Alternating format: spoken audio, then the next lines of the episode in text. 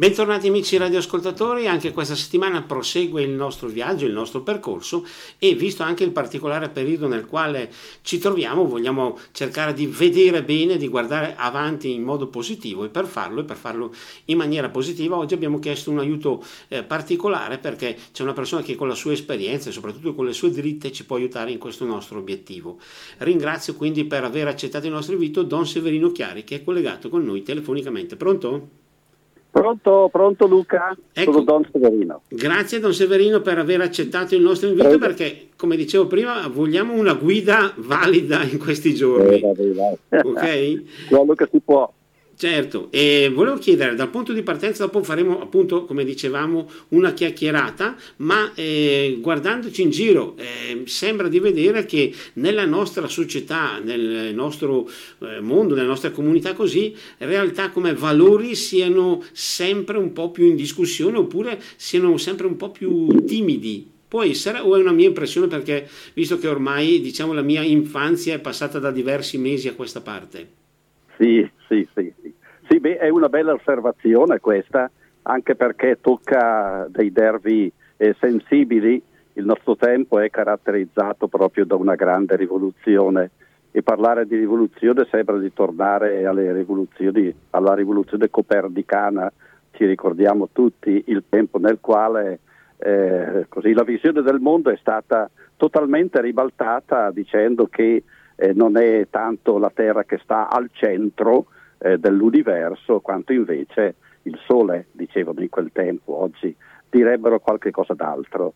E una rivoluzione che non riguardava soltanto l'astronomia, il modo di vedere, cioè gli astri, il, il, il tempo e lo spazio attorno a noi, ma i valori stessi, perché in quell'occasione, mi dilungo un istante solo, in quell'occasione eh, incominciavano a dire non vi è un alto e un basso, ma vi è uno spazio infinito attorno a noi, per cui dal dire che sopra di noi non c'è il cielo, ma se non c'è il cielo, dicevano o insinuavano nel dire, ma allora dov'è il paradiso?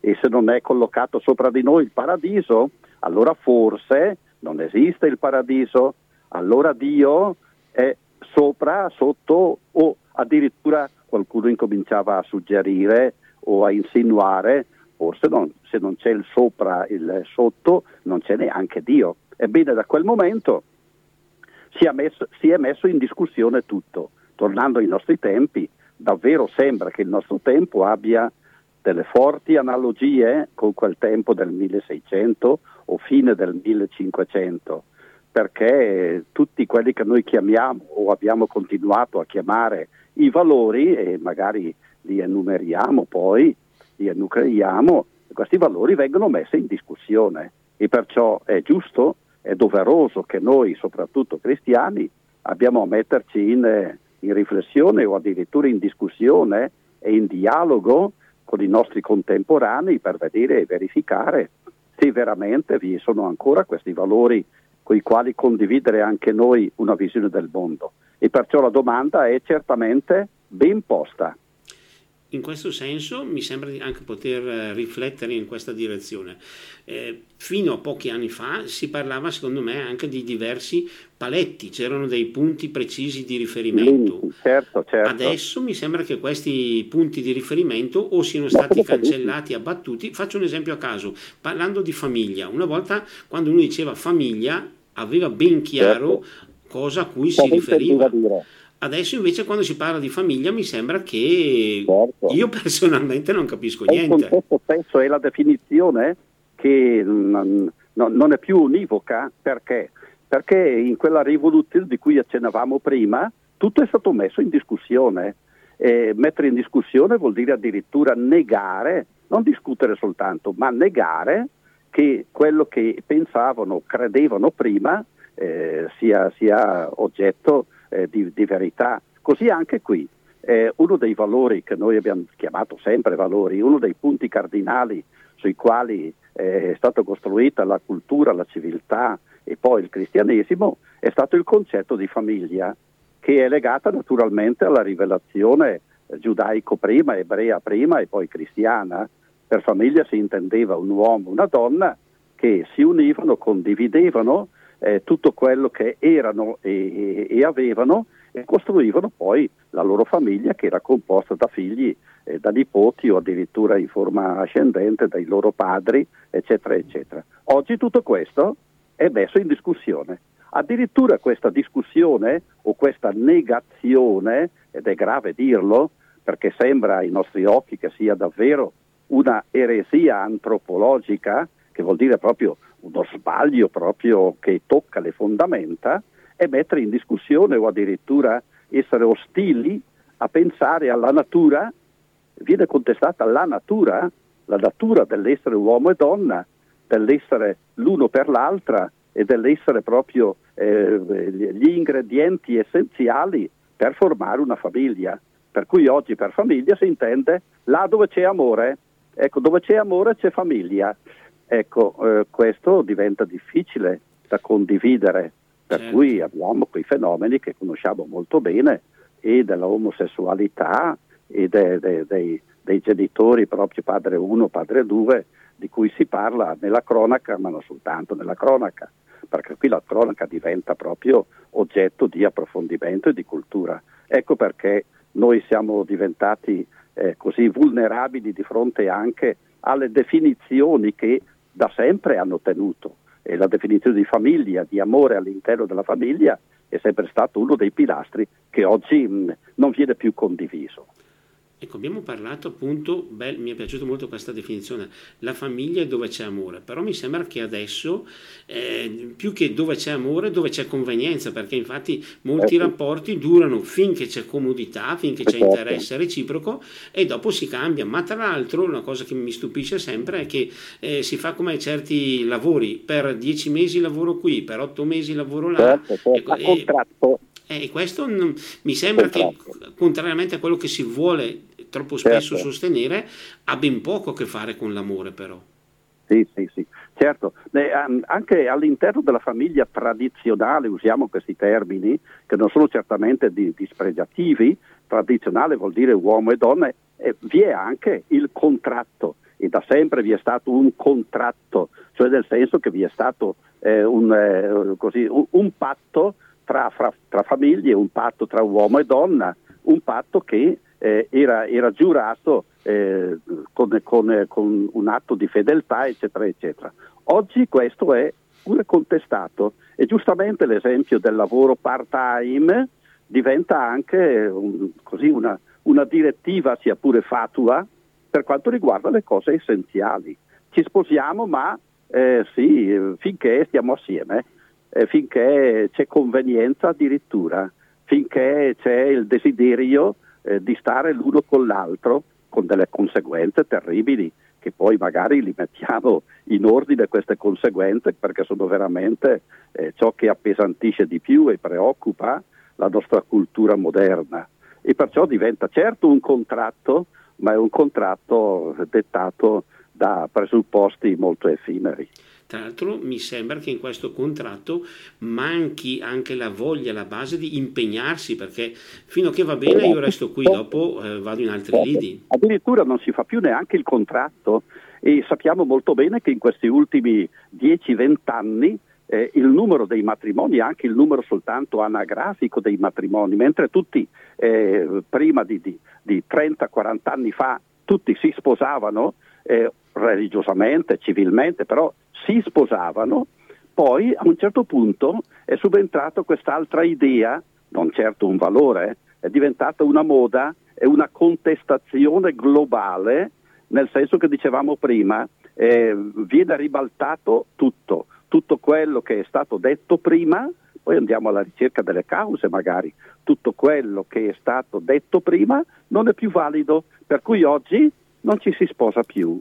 Eh, stavamo dicendo, stiamo assieme, perché non vi sposate? Ma tanto è la stessa cosa. Eh, non ci sposiamo perché non abbiamo più eh, nessun desiderio di impegnarci l'uno per l'altro. E prima c'era un avverbio che teneva assieme e che era pesante anche eh, una volta, quello del dire ti sposo per sempre, ti voglio bene per sempre. Quel per sempre eh, è diventato oggetto proprio di, di, di negazione, di contestazione. Eh, non voglio più per sempre eh, portare lo stesso abito, avere la stessa macchina o i mobili in casa e neanche per quanto riguarda i miei rapporti intimi con un'altra persona che diventa realmente eh, l'atto più alto e più bello che un uomo possa fare, quello dell'impegno totale, eh, anche il totale che è sinonimo di sempre, eh, è rifiutato. Per cui non ci si sposa più perché? Perché ho paura di quel per sempre, perché oramai la mobilità è diventata la norma generale, fanno oramai tutti così, senza neanche molte eh, riflessioni, però questo è diventato il nostro modo di pensare e di dire.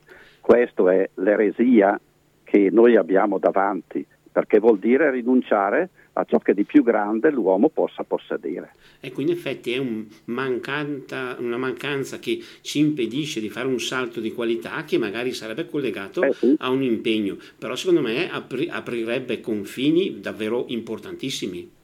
Ma eh, questo tocca l'essenza dell'uomo, perché l'uomo è fatto proprio per, per abbracciare, per, per ehm, così, eh, eh, accogliere le sue braccia, eh, il suo sentimento interiore è quello della donazione totale. Sappiamo bene che la psicologia in queste cose ha approfondito proprio eh, queste pulsioni interiori dell'uomo.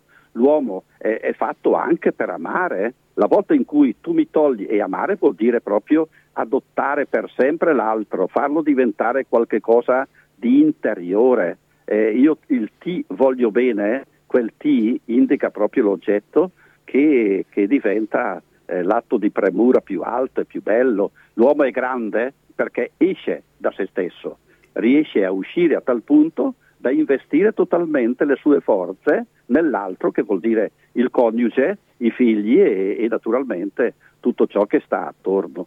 Questo è diventato non più eh, condiviso nel senso eh, pacifico, normale del termine. Ecco perché il nostro tempo è un tempo certamente bellissimo e poi magari, magari parliamo anche della bellezza del nostro tempo che è, data, che è, data, soprattutto dalla tecnologia, dalla capacità del metterci in relazione gli uni con gli altri in tempo reale, eh, per, eh, annullando tutte le distanze. Ma tutto questo non può essere a detrimento, a negazione delle altre cose che colgono l'uomo nel suo intimo.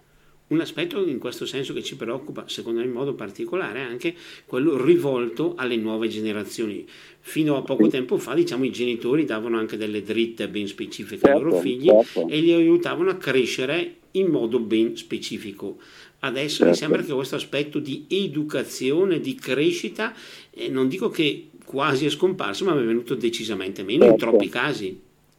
Non dimentichiamo che noi abbiamo alle nostre spalle eh, 50 anni fa quella famosa rivoluzione culturale, quella contestazione degli anni eh, fine 60, 68, 70.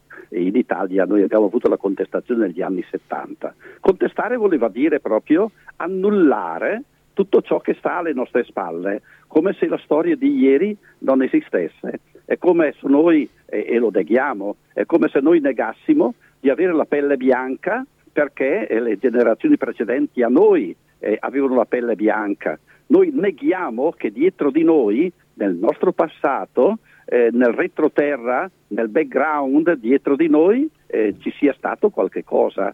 Sembra di tornare quasi, eh, ritornando ai libri di storia, quando abbiamo studiato la rivoluzione francese, ed è soltanto un caso perché questo esempio si può trovare anche in molti altri momenti della storia quando nella rivoluzione francese avevano annullato addirittura i nomi, la sovversione era nel confronto di tutti, eh, non più neanche la settimana di sette giorni, ma facciamo di dieci, non più i mesi, cambiamo il nome anche dei mesi e cambiamo nome, la numerazione degli anni, perché tutto ciò che sta alle nostre spalle non ha valore, anzi non esiste proprio. Noi cominciamo la storia da oggi, ma questo non è possibile fare perché ognuno di noi è debitore eh, nel confronto eh, della storia che lo ha preceduto e perciò negare totalmente che c'è qualcosa dietro di noi è da persone che non, non stanno ragionando. Tornando ai nostri genitori, ehm, da quel momento della grande contestazione, i nostri genitori, i genitori giovani, per giovani intendiamo dei 40-50 anni, hanno, sono nati, sono vissuti in quel contesto nel quale tutto è stato contestato e di conseguenza loro stessi non hanno più eh, quella educazione, quella formazione che eh, oggi eh, li porterebbe ad essere degli educatori. In altre parole, sono scarsamente educatori, sono persone che accondiscendono eh, i loro figli, non hanno più le dritte, per usare la, la tua espressione, non hanno più dei principi, delle dritte da dare ai loro ragazzi. E allora chi li educa?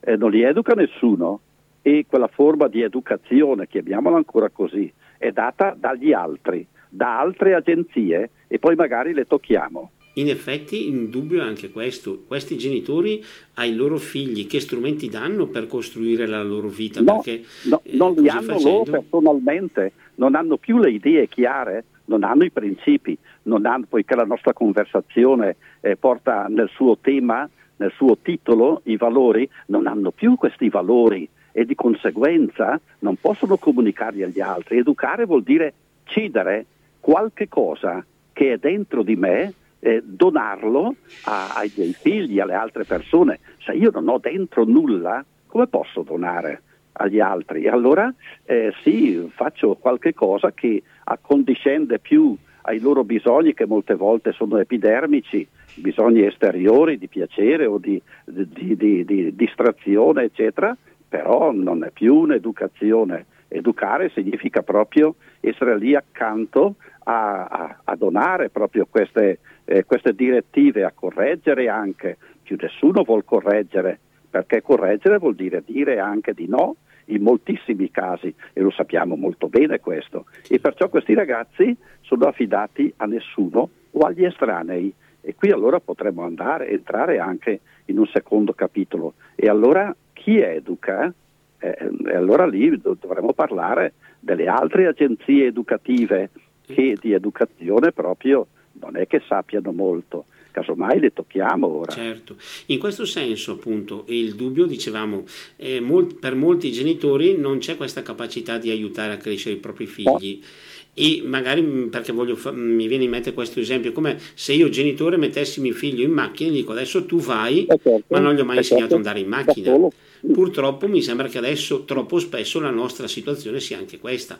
quindi sì, sì, ma, ne- ma, nessuno è autodidatta ma neanche delle, delle, cose minime andiamo tutti a scuola per qualunque cosa no? tu hai accennato giustamente che so io a a, a, governare bene la macchina, ma tu devi fare una scuola guida per, per, guidare la macchina. Ma questo vale in tutte le professioni, in tutte le cose. Noi dobbiamo essere educati a fare una torta in casa. Se, se non abbiamo gli elementi minimi del come eh, si, si mescolano gli ingredienti, sui tempi di cottura, ma come fai a fare la torta? Scusate l'esempio no, no, certo, piuttosto anche... banale, ma è per è capirci ecco, certo. tra, tra, persone che si parlano confidenzialmente.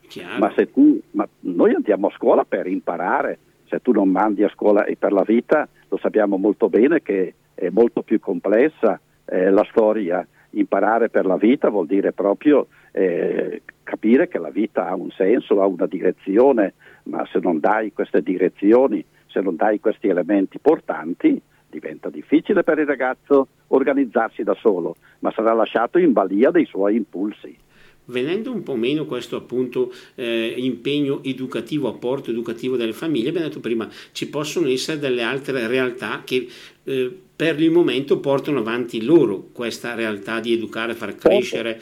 Quali sono e soprattutto cosa possono fare? Certo, certo. Eh, facciamo una piccola premessa che è quella dell'educatore. L'educatore normalmente ha le idee chiare eh, dove deve portare, qual è il traguardo, quali sono eh, così, il, eh, i posti dove io voglio portare eh, questo ragazzo. Mm, quando si fanno i programmi a scuola, ad esempio, gli educatori della scuola sanno molto bene che il programma deve portare alla fine dell'anno eh, i ragazzi a saper fare le, le, le operazioni, avere eh, determinate conoscenze, a portarli a un certo livello. Ma eh, questo, le altre, educaz- le altre agenzie educative questo non ce l'hanno. Cioè il bene del ragazzo mh, mm, non è certamente al primo posto perché educano, e qui eh, educano tra virgolette, perché hanno degli interessi. Eh, portiamo l'esempio macroscopico eh, dei nostri ragazzi che oramai maneggiano molto meglio di noi adulti questi strumenti moderni di comunicazione. Stiamo parlando de, del PC, stiamo parlando dei telefonini, del tablet, di tutti gli altri strumenti che con abbondanza e con grande ricchezza, perché sono veramente straordinari questi mezzi che noi mettiamo in, in mano ai nostri ragazzi. Ma sono elementi educativi?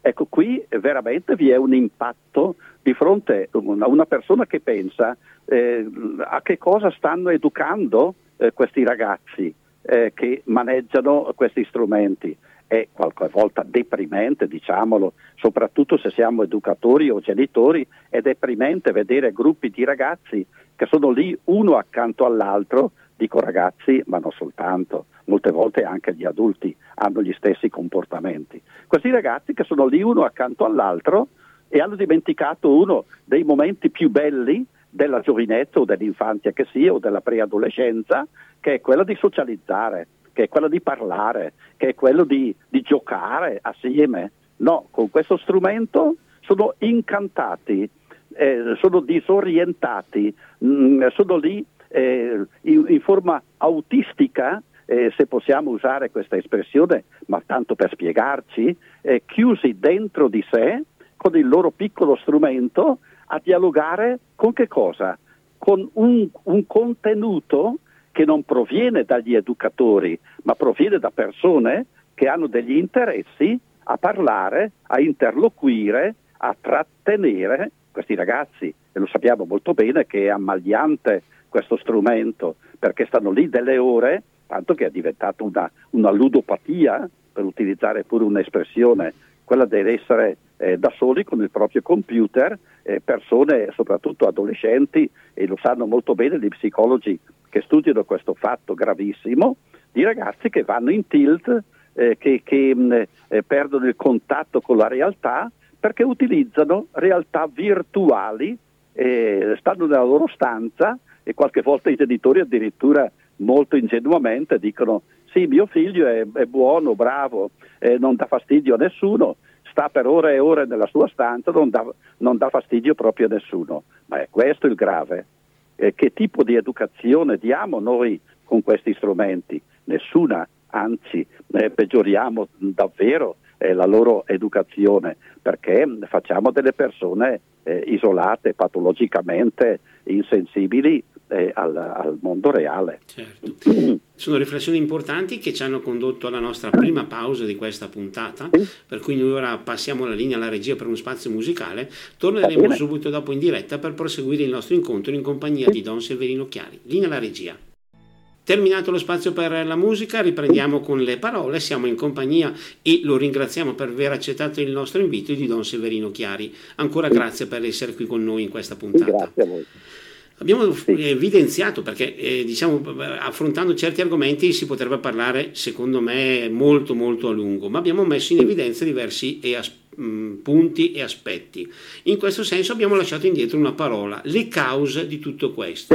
Quali possono essere queste cause che hanno portato questi effetti? Sì, le cause le abbiamo accennate prima dicendo che viviamo in un tempo diverso, usiamo questa espressione un tempo diverso da quello che ha caratterizzato normalmente eh, la storia eh, di questi ultimi secoli. Eh, usiamo pure espressioni grosse, perché vi sono stati questi ribaltamenti eh, dei valori, eccetera, eccetera. È diventata questa una società pluralista, siamo al plurale, mentre prima eh, parliamo dell'Europa, tanto per capirci, parliamo dell'Italia, la cultura era mh, abbastanza univoca, era una cultura condivisa eh, anche dal punto di vista eh, linguistico, eh, culturale, religioso, ehm, tutti pressappoco eh, avevano eh, una certa visione del mondo.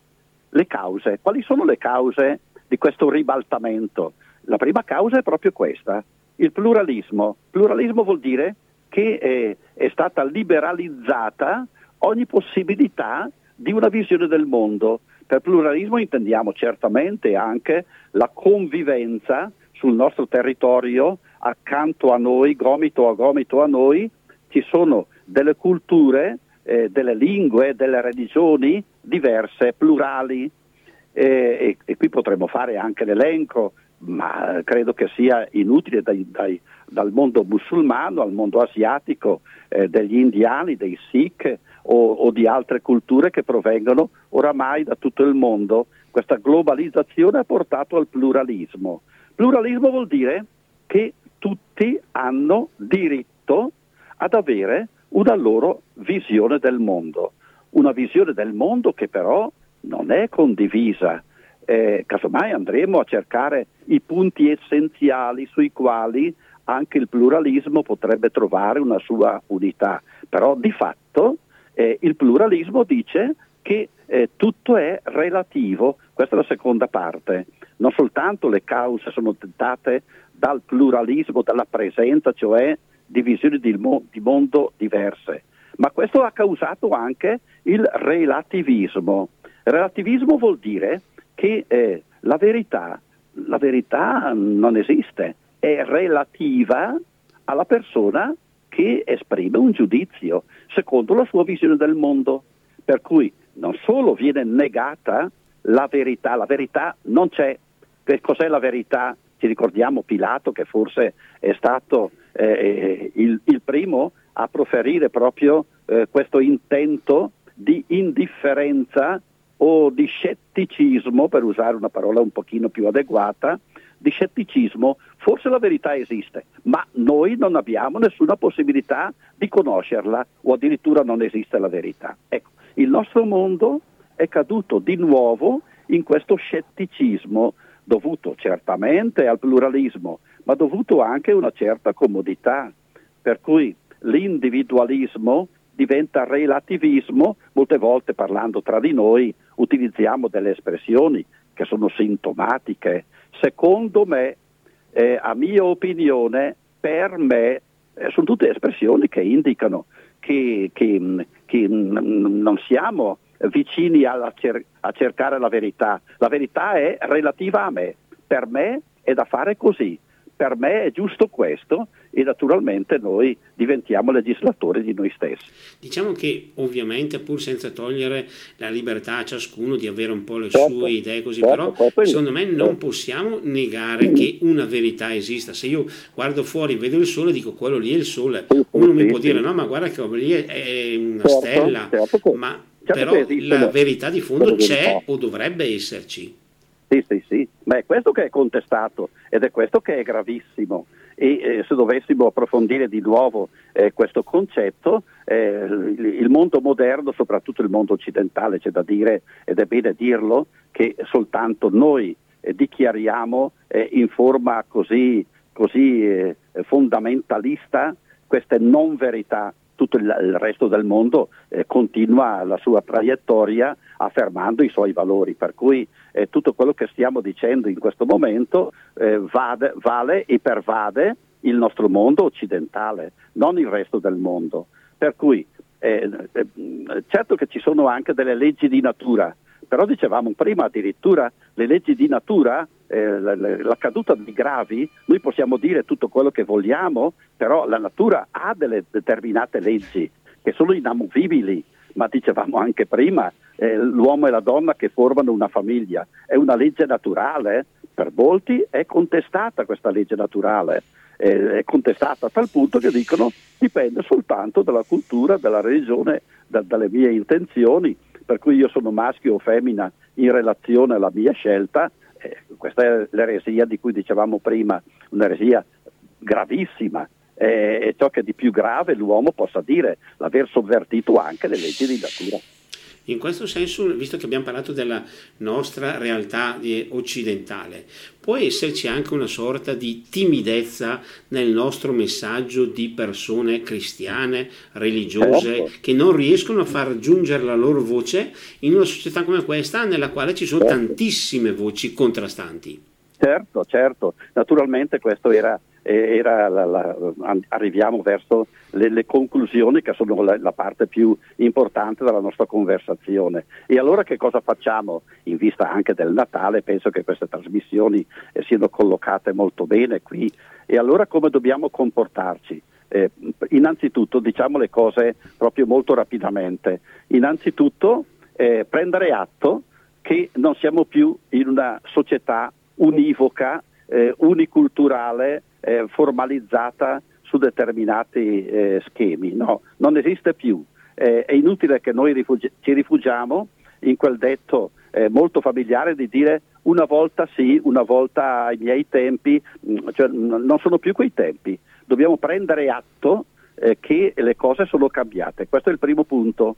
Dare atto che esista una pluralità. Secondo, non cadere nel, nel, eh, così in un certo panteismo, perché oggi la società è incline a parlare di nuovo di panteismo. Tutto quel culto che noi stiamo nutrendo nel confronto della natura, che giustamente si chiama ecologismo, che si chiama rispetto per la natura e guai a noi se non lo facciamo, eccetera, ma potrebbe anche avere al suo interno eh, quest'altra indole, eh, questo tarlo di dire eh, l'unico valore che io posso riscontrare è nel, nel, Dio Pan, nel Dio tutto, il mondo, il mondo è l'unico riferimento che abbiamo, eccetera, eccetera. Non cadere perciò nel panteismo, non cadere nel fondamentalismo, siccome stiamo parlando anche eh, tra, tra, persone cristiane, non cadere nel, nel, eh, in questo, l'affrontare la questione eh, in, in modo molto duro di, di essere persone fondamentaliste che generano, generano, eh, generano, disastri, perché poi vi è, vi è veramente una, una polemica eh, degli uni contro gli altri, eccetera. Non cadere nel relativismo, come dicevamo prima, eh, di dare per scontato che è tutto relativo e perciò l'unica verità è l'essere relativi, eccetera. La cosa fondamentale per noi cristiani è approfondire eh, il, il nostro valore. Noi crediamo in che cosa? Crediamo in Cristo, crediamo che Dio non è soltanto un Dio creatore, ma un Dio che entra nella storia e perciò dal nostro punto di vista l'essere cristiani oggi vuol dire proprio avere una fede matura. Fede matura che vuol dire aver maturato una bella conoscenza, ma non soltanto una bella conoscenza dal punto di vista eh, de, della, della, conoscenza scolastica, del sapere come sono andate le cose dal punto di vista scolastico o dal punto di vista storico. Conoscere, eh, la, conoscere la persona di Cristo e soprattutto fare in modo che questa conoscenza mh, scenda a livello di interiorità e a livello di spiritualità. Per cui che cosa dobbiamo fare? Innanzitutto allora essere convinti, l'essere proprio avvinti dentro eh, questa, questa conoscenza che diventa vita spirituale con Cristo e diventare anche persone che dialogano con gli altri.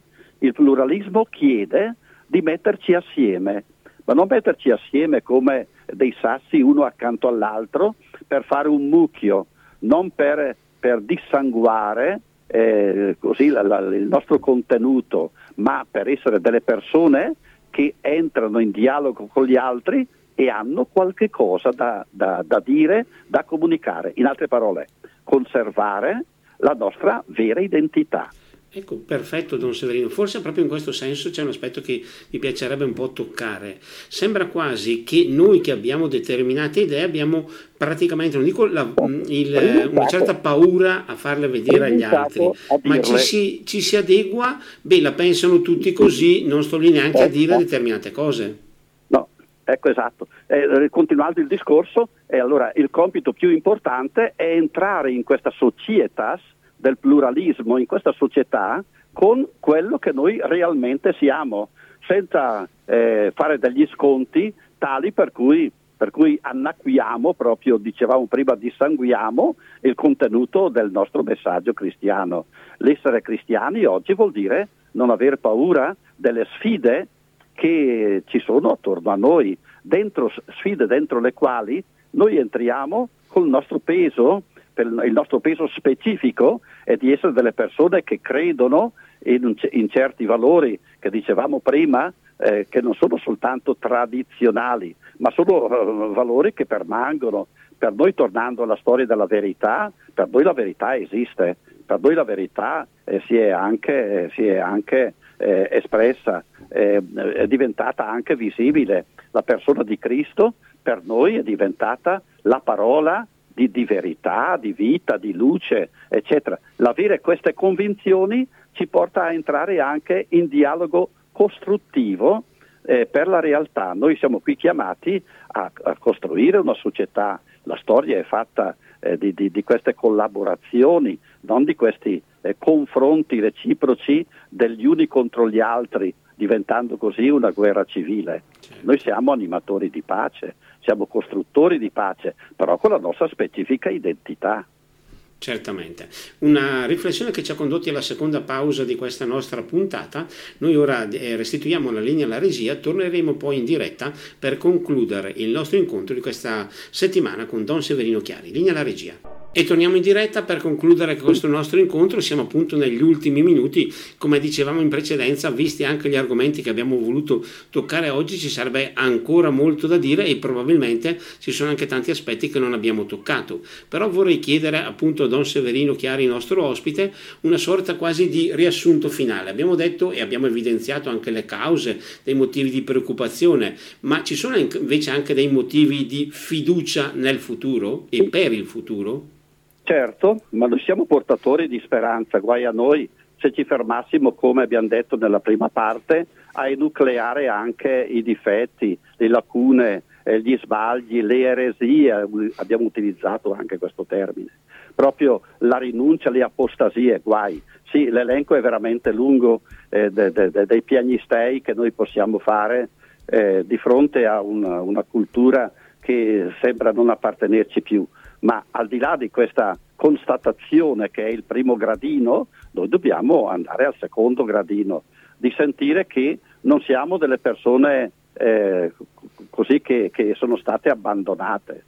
Noi eh, non siamo dei poveri eh, profughi, eh, persone senza casa, senza direzione, eccetera. La nostra fede è veramente un dono che illumina la nostra strada e l'illuminazione è data proprio dal senso della fede. Fede eh, significa che noi non siamo soli, eh, non siamo dei naufraghi attaccati a un pezzo di legno perché la barca eh, è stata sommersa dalle onde. No, non è stata sommersa dalle onde.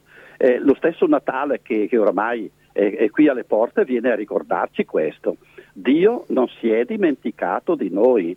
Dio addirittura non vola sopra di noi a due metri di distanza. Dio è entrato nella nostra storia e di conseguenza noi abbiamo una speranza, speranza che si chiama salvezza, che si chiama ottimismo, che si chiama sentire che eh, è, è, soprattutto la gioia che deve animare eh, la nostra vita. E credo che questo sia uno dei messaggi più belli che noi possiamo portare al mondo di oggi che è assetato di buone notizie. Ogni volta che noi guardiamo i mezzi di comunicazione a cui abbiamo accennato, eh, questi, questi, eh, questi, grandi eh, mezzi di, di comunicazione di massa, vediamo soltanto delle cose che ci fanno piangere, delle cose orribili. Ecco, di fronte a questo mondo noi siamo qui a dire che non solo c'è speranza, ma c'è certezza, c'è eh, una presenza di Dio nella nostra storia. Noi non siamo chini dentro questa immanenza delle cose, noi non siamo insomma mangiati solo dalla terra, noi abbiamo uno sguardo rivolto verso l'alto e credo che questo sia uno dei messaggi più alti che l'umanità possa attendersi da noi. E noi chiudiamo con questo messaggio alto e visto che abbiamo parlato di Natale, io vorrei chiedere l'ultima annotazione, o meglio l'ultimo augurio a Don Severino, un augurio che accompagni noi e i nostri ascoltatori a questo Natale. Beh, il Natale di per sé eh, porta con sé il messaggio, il messaggio della bellezza della vita. La vita è veramente un dono di Dio, ma non soltanto perché noi siamo nati dalla terra, eh, così, non soltanto perché eh, siamo gli unici esseri dell'universo che riescono a capire la grandezza e la bellezza del vivere, il senso della vita, ma perché siamo stati illuminati eh, da, da, una trascendenza che entra veramente nella nostra storia. Non vi è soltanto la fisica, ma vi è anche la metafisica. E perciò l'augurio che noi possiamo scambiarci a Natale, di conservare eh, questo, questo, sano ottimismo, che anche dal punto di vista umano, non soltanto dal punto di vista religioso, il, il Natale ha un suo messaggio anche civile, civico, eh, anche dal punto di vista eh, civile, umano, ci fa bene eh, il Natale. Perché ci fa bene? Al di là del fatto che il Natale diventa proprio un, eh, un, un movente per tirarci assieme e le famiglie e gli auguri e lo stringerci e il rannodare eh, così, sentimenti, eh, amicizie, eccetera, eccetera. Perciò anche dal punto di vista umano ci fa bene il Natale, tanto è vero che è una delle feste eh, più belle, più celebrate, anche persone che, che, non vanno a messa né a mezzanotte né durante il giorno, però, però dicono buon Natale, che cosa significherà poi quel buon Natale lo sanno solo loro, però è sicuramente un qualche cosa di positivo. E perciò eh, anche dal punto di vista umano il Natale è un bellissimo annuncio che, che indica un senso di elevazione che poi da, dal nostro punto di vista della fede allora scava veramente dentro di noi e ci fa dire con certezza che ognuno di noi, ognuno di noi è bene amato da Dio, è ben voluto da Dio. Ed è per questo che ci sentiamo proprio in dovere di rivolgere un, un saluto, un augurio grandissimo a tutte le persone che, che, stanno attorno a noi in questo momento, poiché